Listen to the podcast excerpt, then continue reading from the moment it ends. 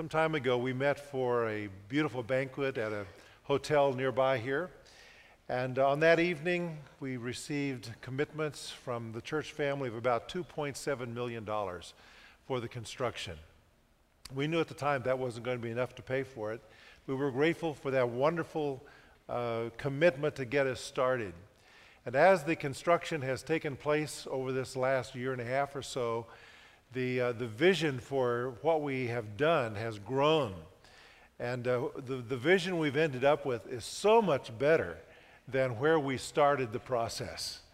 But the result of that is that we have a, a cost of this worship center of about 4.5 million. And we still have the, the atrium to do out there in the front.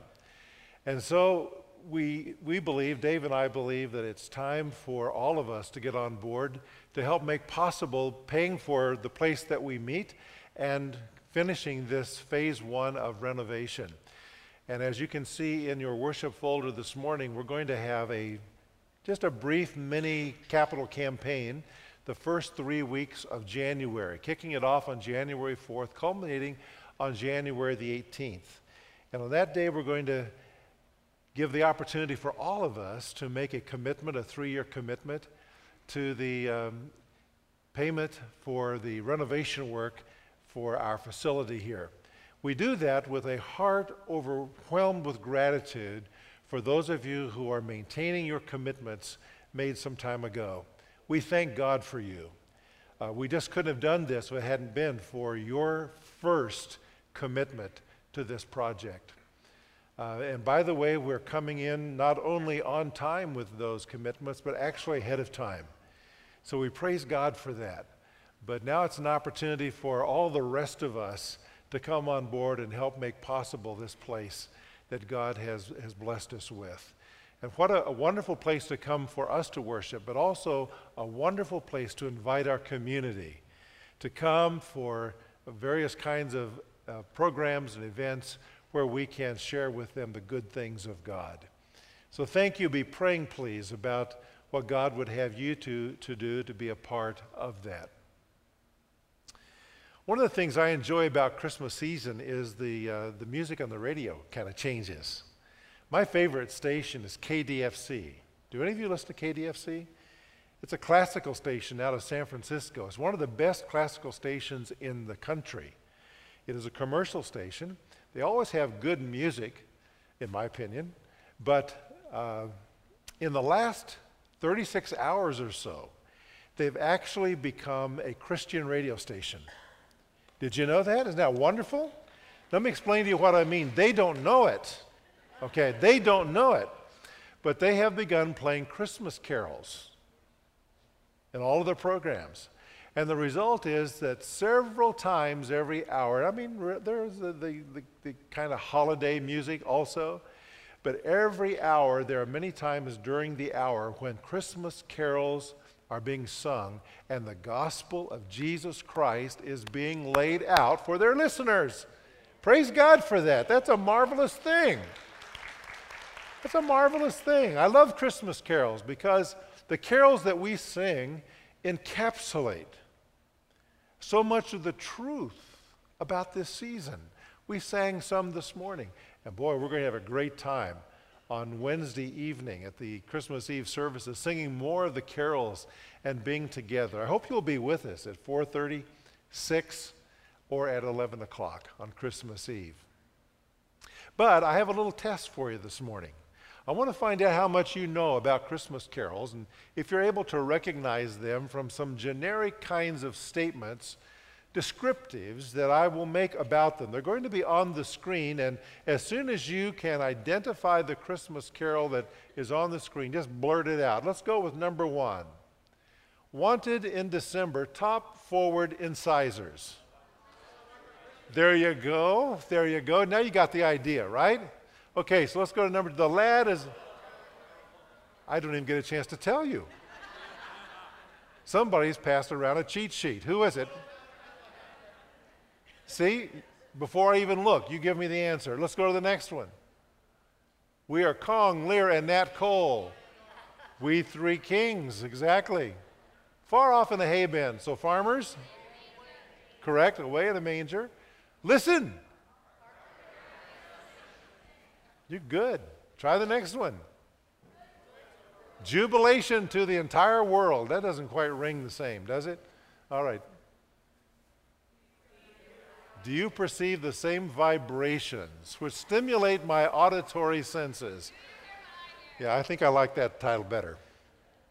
May the deity bestow an absence of fatigue to good mannered male humans.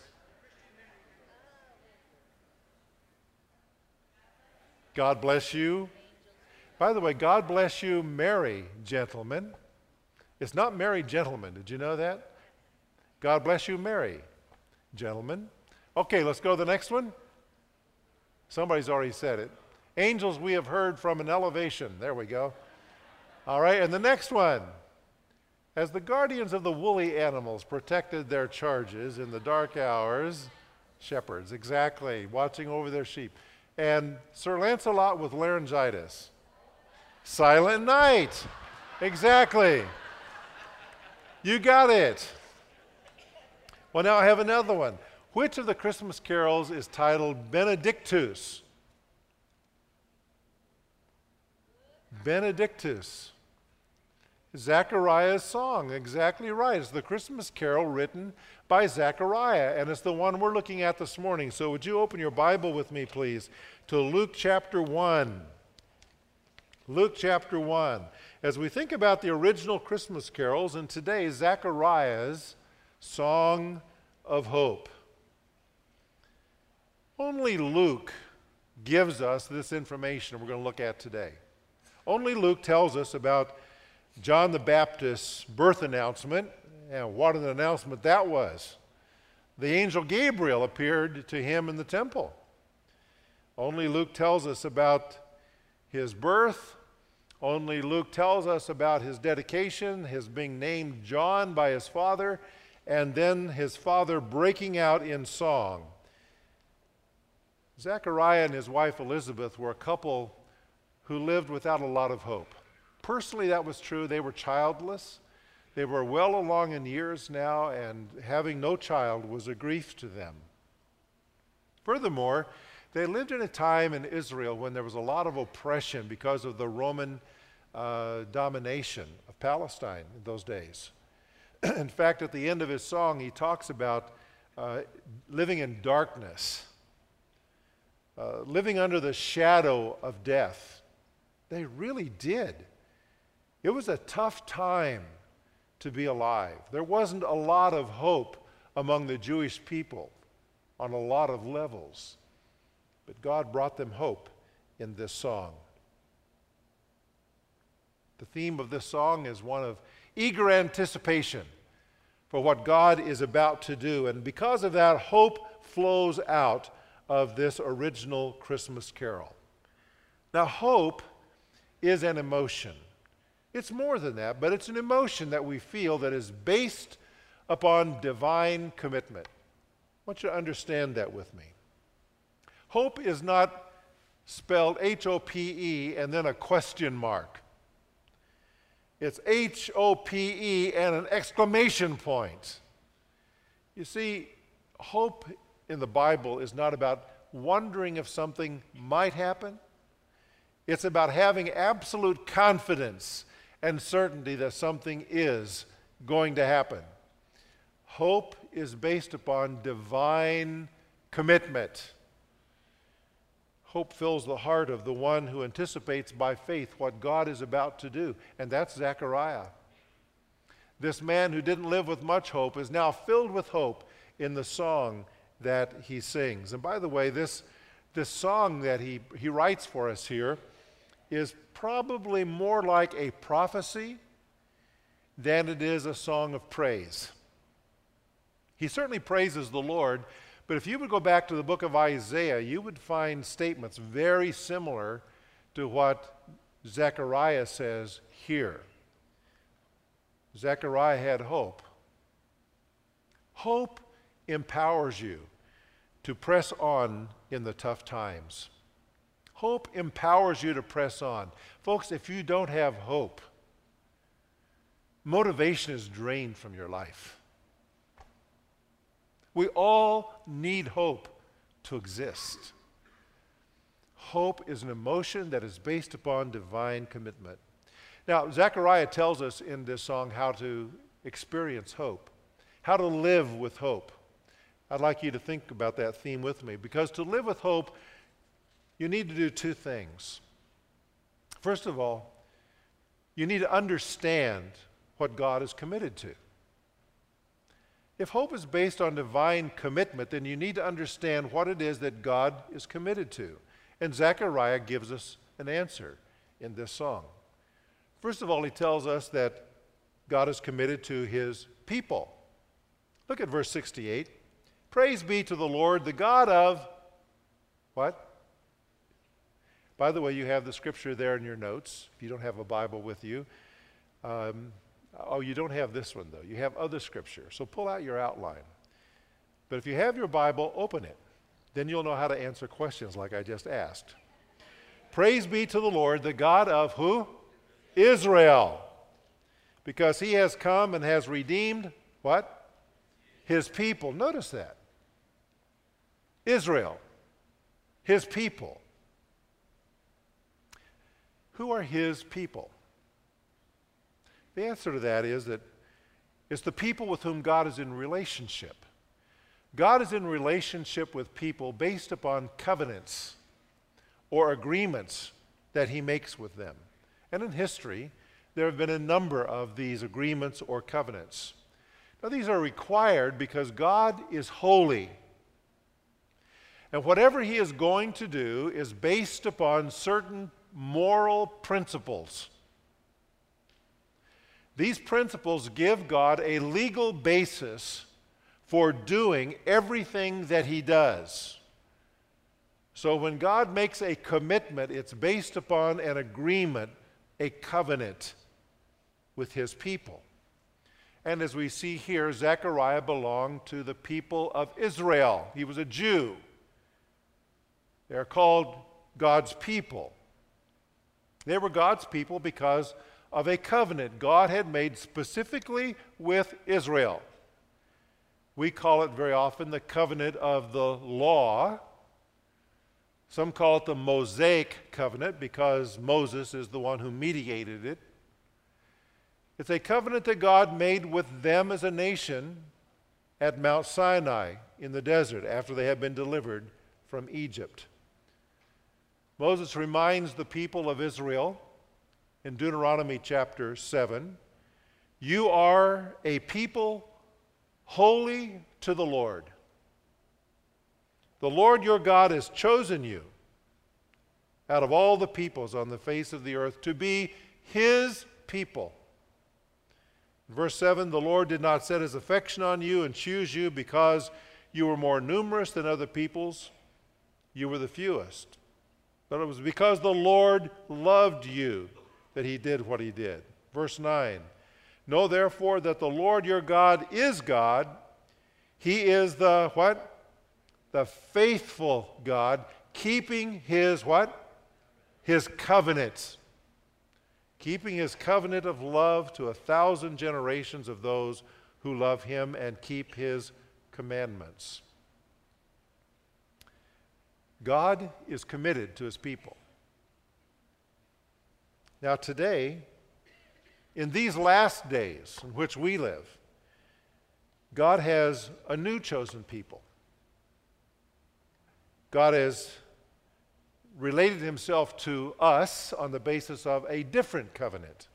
It's not the covenant of the law at Mount Sinai, it's the covenant of what? How would you put it? The covenant of grace, based upon not the sacrifices of animals, but the sacrifice of his son on Mount Calvary. You and I today are the people of God in this age for the last 2,000 years. We are part of what's called the church. And out of all the world, those who relate to God based upon Christ's sacrifice are the people of God and no one else. Peter says, You know that it was not with perishable things that you were redeemed, but with the precious blood of Christ, as of a lamb without blemish or defect. He was chosen before the creation of the world, but was revealed when? In these last times for your sake. Through him, you believe in God, who raised him from the dead and glorified him, so that your faith and hope are in God. And then he says in chapter 2, a little bit later, he says, You are a chosen people, a royal priesthood, a holy nation, a people belonging to God. You are a people belonging to God. In verse 10, he says, Once you were not a people, but now you are the people of whom? The people of God. God is committed to his people. Now, God remains committed to his chosen people, the Jews. They were set aside for this period of time because of their, as a nation, because of their disobedience to Christ. And therefore, God has gone into the Gentile nations of the world and He's calling out a people for His name's sake. Acts chapter 13. You need to understand that God is still committed to the people of Israel as well. God remains committed to his chosen people. And God is committed to you. He will never leave you or forsake you. Peter says, And the God of all grace, who called you to his eternal glory in Christ, after you have suffered a while, will himself restore you and make you strong and firm and steadfast. In other words, the God who has called you to be his people, even though you may suffer, even though you may go through times of, of darkness and times when the shadow of death is over you too, even though there may be gloomy times, God is going to take care of you. He's going to restore you and make you strong and firm and steadfast. He's committed to his people. God's committed to his plan in your life. He's not going to fail you. Now, I don't know what it may be that is shadowing you this morning. If you've come to church and you feel a little gloomy, a little down, like the clouds that are outside, I want to tell you something. You can live with hope if you will simply remember that God is committed to you. Absolutely. Faithful is he who called you, who will also do it. What God has begun in you, He will complete at the day of Jesus Christ. He is committed to you. Secondly, Zechariah tells us that He is committed to His plan.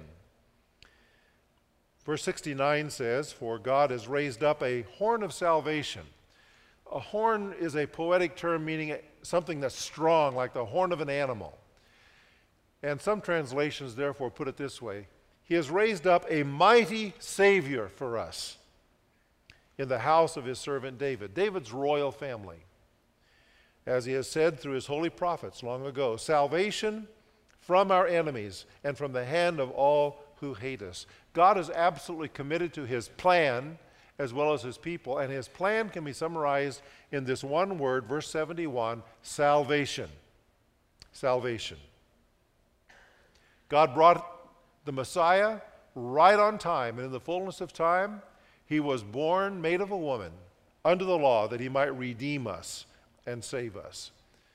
Zechariah himself foresaw the ultimate restoration of his people. Zechariah did not comprehend, in Luke chapter 1, Zechariah did not understand that the Messiah that his son was going to announce would one day be rejected by the people of God. He did not understand that they would be set aside. Zechariah did not see that. But what he does see here is God's ultimate salvation for the people of Israel. This ties together exactly with what John said, for example. God was in the world, and though the world was made through him, the world did not recognize him. He came to that which was his own, his own people did not receive him. That's the story of Christ's rejection. And Paul says in Romans chapter 11, we should not be ignorant about this. Israel has experienced a hardening in part until the full number of the Gentiles has come in. In other words, this plan of God for salvation was not just for the Jews, it was for all nations of the world, as promised through Abraham. And even though the Jewish nation as a whole has been set apart, there are still some Jews who believe on Christ. And during this time, God is especially working among the Gentiles, the non Jews, calling out a people for himself. But, he says, there is a time coming when the fullness of that call will be realized, it will be completed. And then he says, all Israel will be saved. As far as election is concerned, they, the Jews, are loved on account of the patriarchs, for God's gifts and his call are irrevocable. Zechariah couldn't have seen this, but we see it in retrospect exactly what happened. God's plan of salvation was accomplished through the rejection of his son by the people of Israel. As a nation, they were then set aside in their unbelief, and God's call to believe on his son went out to the Gentiles, and it still is today, 2,000 years later. But one day, that's going to be finished. The church will be complete, and God is going to turn back to his people Israel and finish his plan for them. I want to tell you why. Because God is committed to his plan.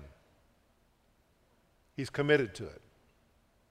And nothing is going to keep his plan from coming to pass. Whether that be in the world, in our nation, in this church, in your family, or in your life. God is committed to his plan. Now, that ought to give you hope on the gloomiest of days. We also need to understand that God is committed to his promises. Verse 72 God has done this to show mercy to our fathers and to remember his holy covenant he swore to our father Abraham. God's promises are absolute and they cannot fail. They cannot fail because God's own reputation is at stake. If He makes a promise, He has to keep it. God made promises to the fathers of the Jews, to Abraham, and He will keep them. Zechariah knew what you and I need to remind ourselves, and that is that God will never lie. God will never deceive. God will never mislead. God is truth.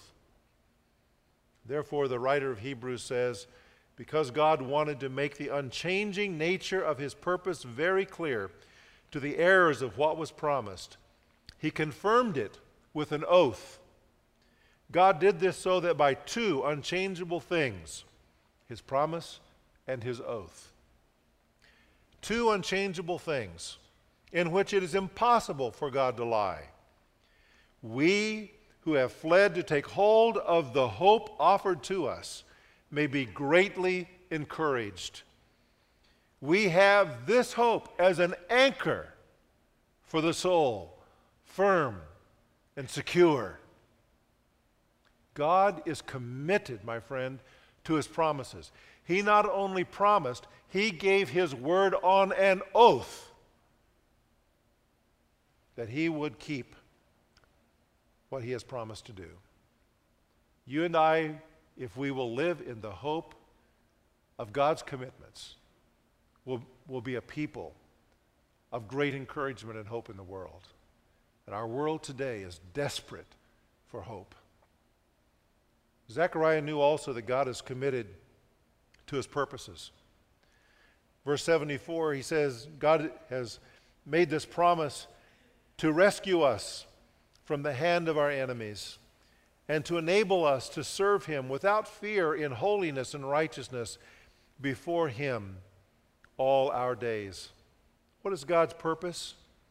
It is that He might rescue us, that He might enable us to serve Him, that we might live without fear of Him, might live in holiness and righteousness.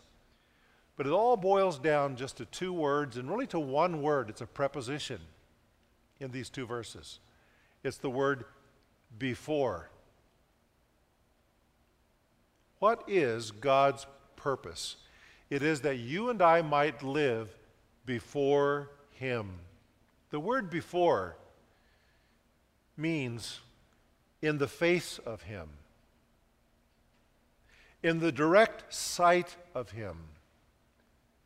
You see, what God really wants to do is to have a relationship with you and with me through Jesus Christ, in which we live right before Him, His eyes upon us with pleasure and love.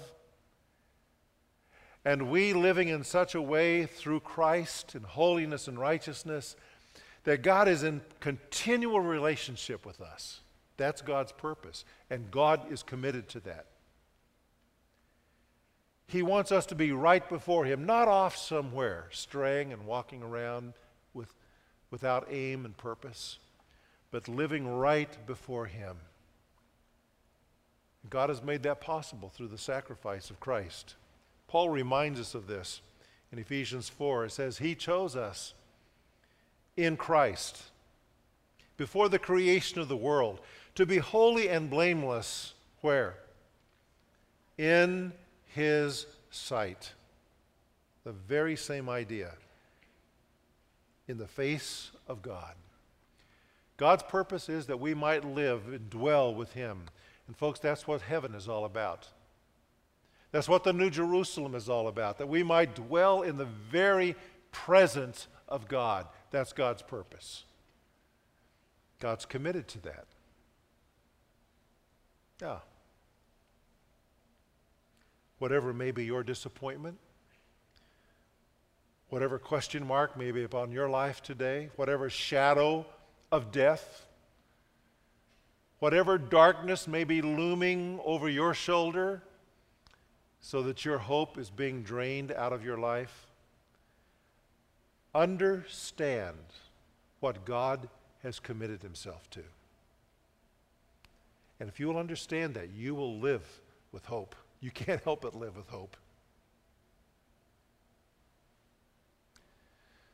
But the song goes on. There's another verse here. Tone changes a little bit, just like verses often do. You not only need to understand what God has committed himself to, but you need to observe where God is at work if you want to live with hope.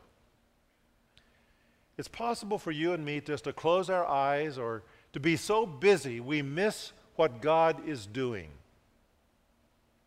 If we want to live with hope, we have to open our eyes and observe what God is doing around us, where He is at work. Now, Zechariah did this. We're going to read the rest of the song. It says, And you, my child, who is he talking to?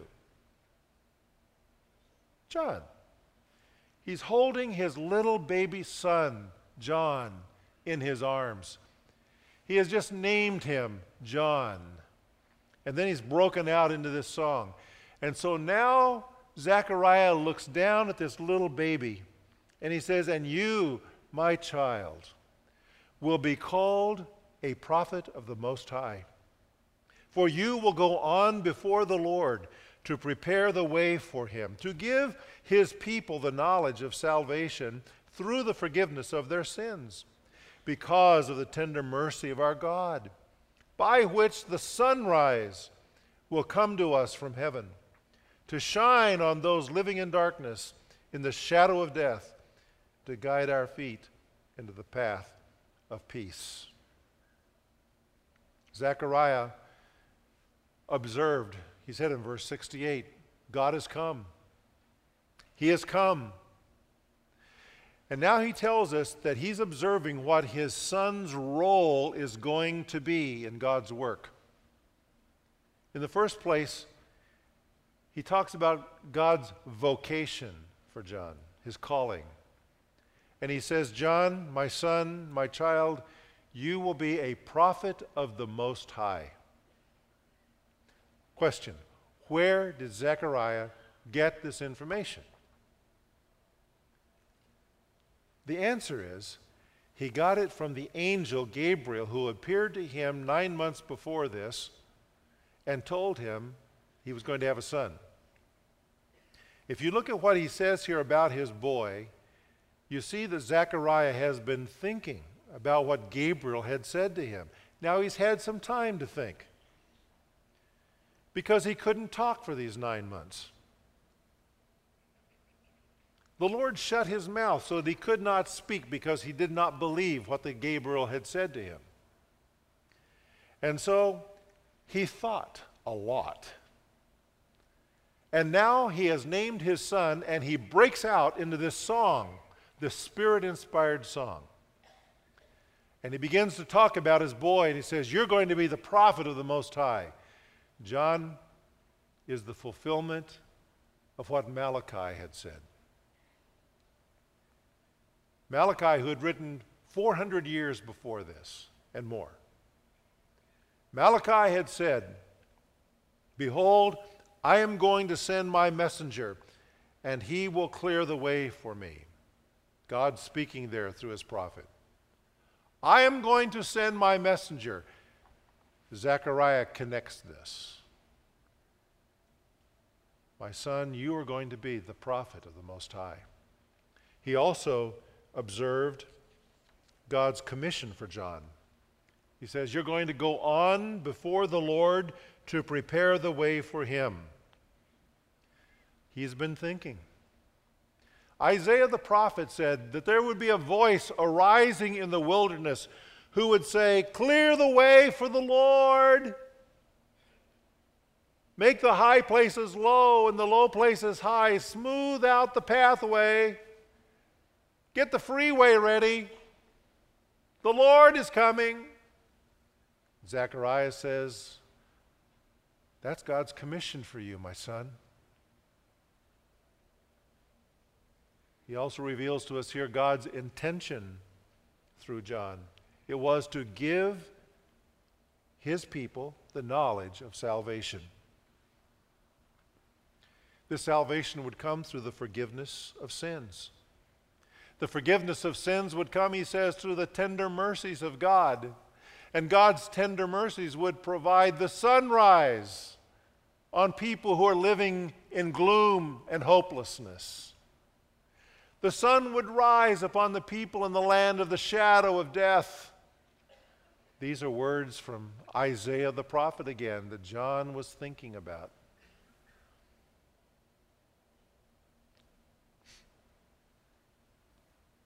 You and I will have hope if we also will learn where God is working and get busy working with Him. That's what's happening here to Zechariah. He understood God's commitments, and then he observed where God was at work, and he began to live with hope and talks about it here in this song. Now, frankly, most of us are not going to have an angel appear to us like he did. God doesn't work that way all the time. Occasionally. If you have an angel appear to you, come and tell me. I want to know what he said. I've had people who've told me this, and I believe them. God does use angels. But how do you and I, who are more normal, more ordinary, let's say, who experience the more common way, how do we know where God is at work? I just have some things I want to work down through very, very quickly. Here's how you can know where God is at work and where He is assigning you to work with Him. Number one, discover from the Bible how God works. Discover from the Bible how God works. And then make any decisions based upon biblical principles. That's the most important thing that you can do. Secondly, realize that God is always at work around you. Always. I didn't say you would always understand it, but He is always at work around you. Are you missing it? The point is to learn where He wants you to join Him in His work.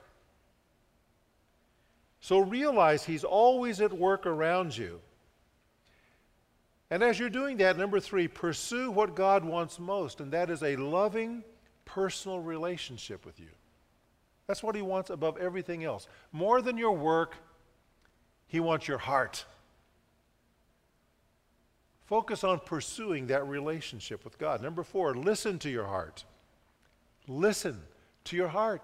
You've got to be quiet long enough to hear it. Listen to your heart.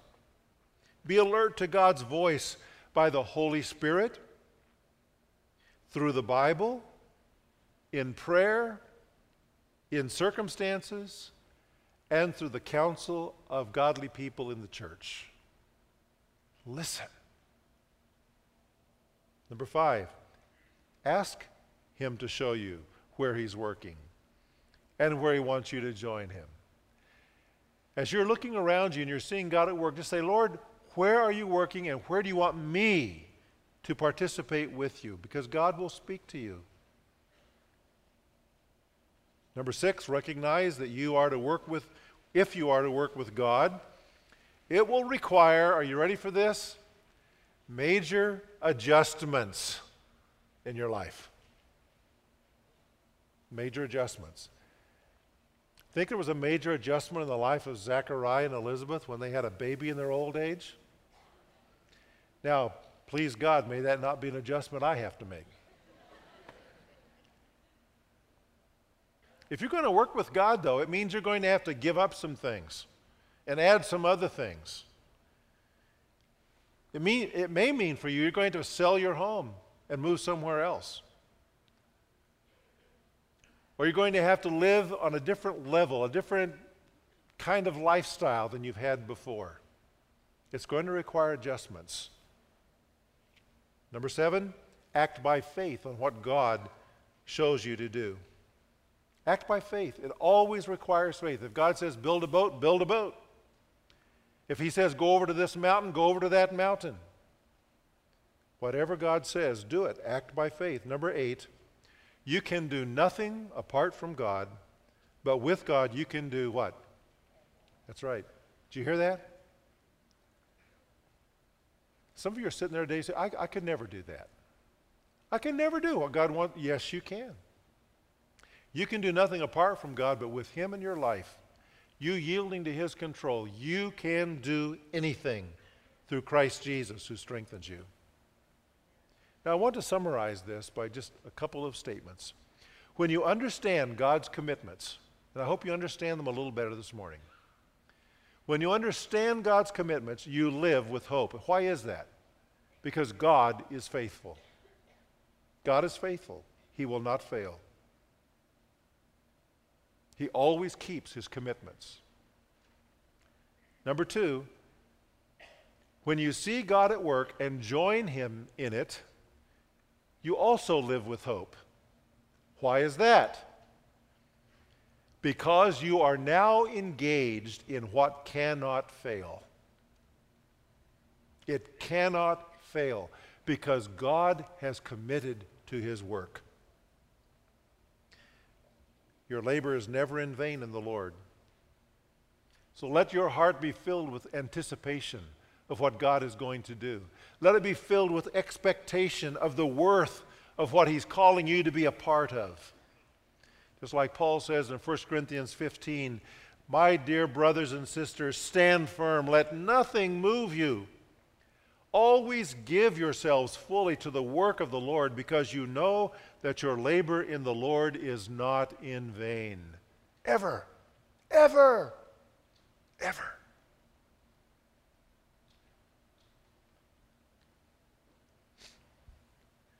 Are you living in hope this morning? God wants us all to live in hope. And if we will only understand what God is committed to, if we will only observe where God is working and get busy there and join Him, we will live with hope no matter what comes against us, no matter how gloomy the threat, no matter what shadow it is that's fallen in our lives, we will still live with hope. That's the way God wants us to live. Reminds me of a story I heard, true story about a preacher. Went to visit on Mother's Day in a nursing home.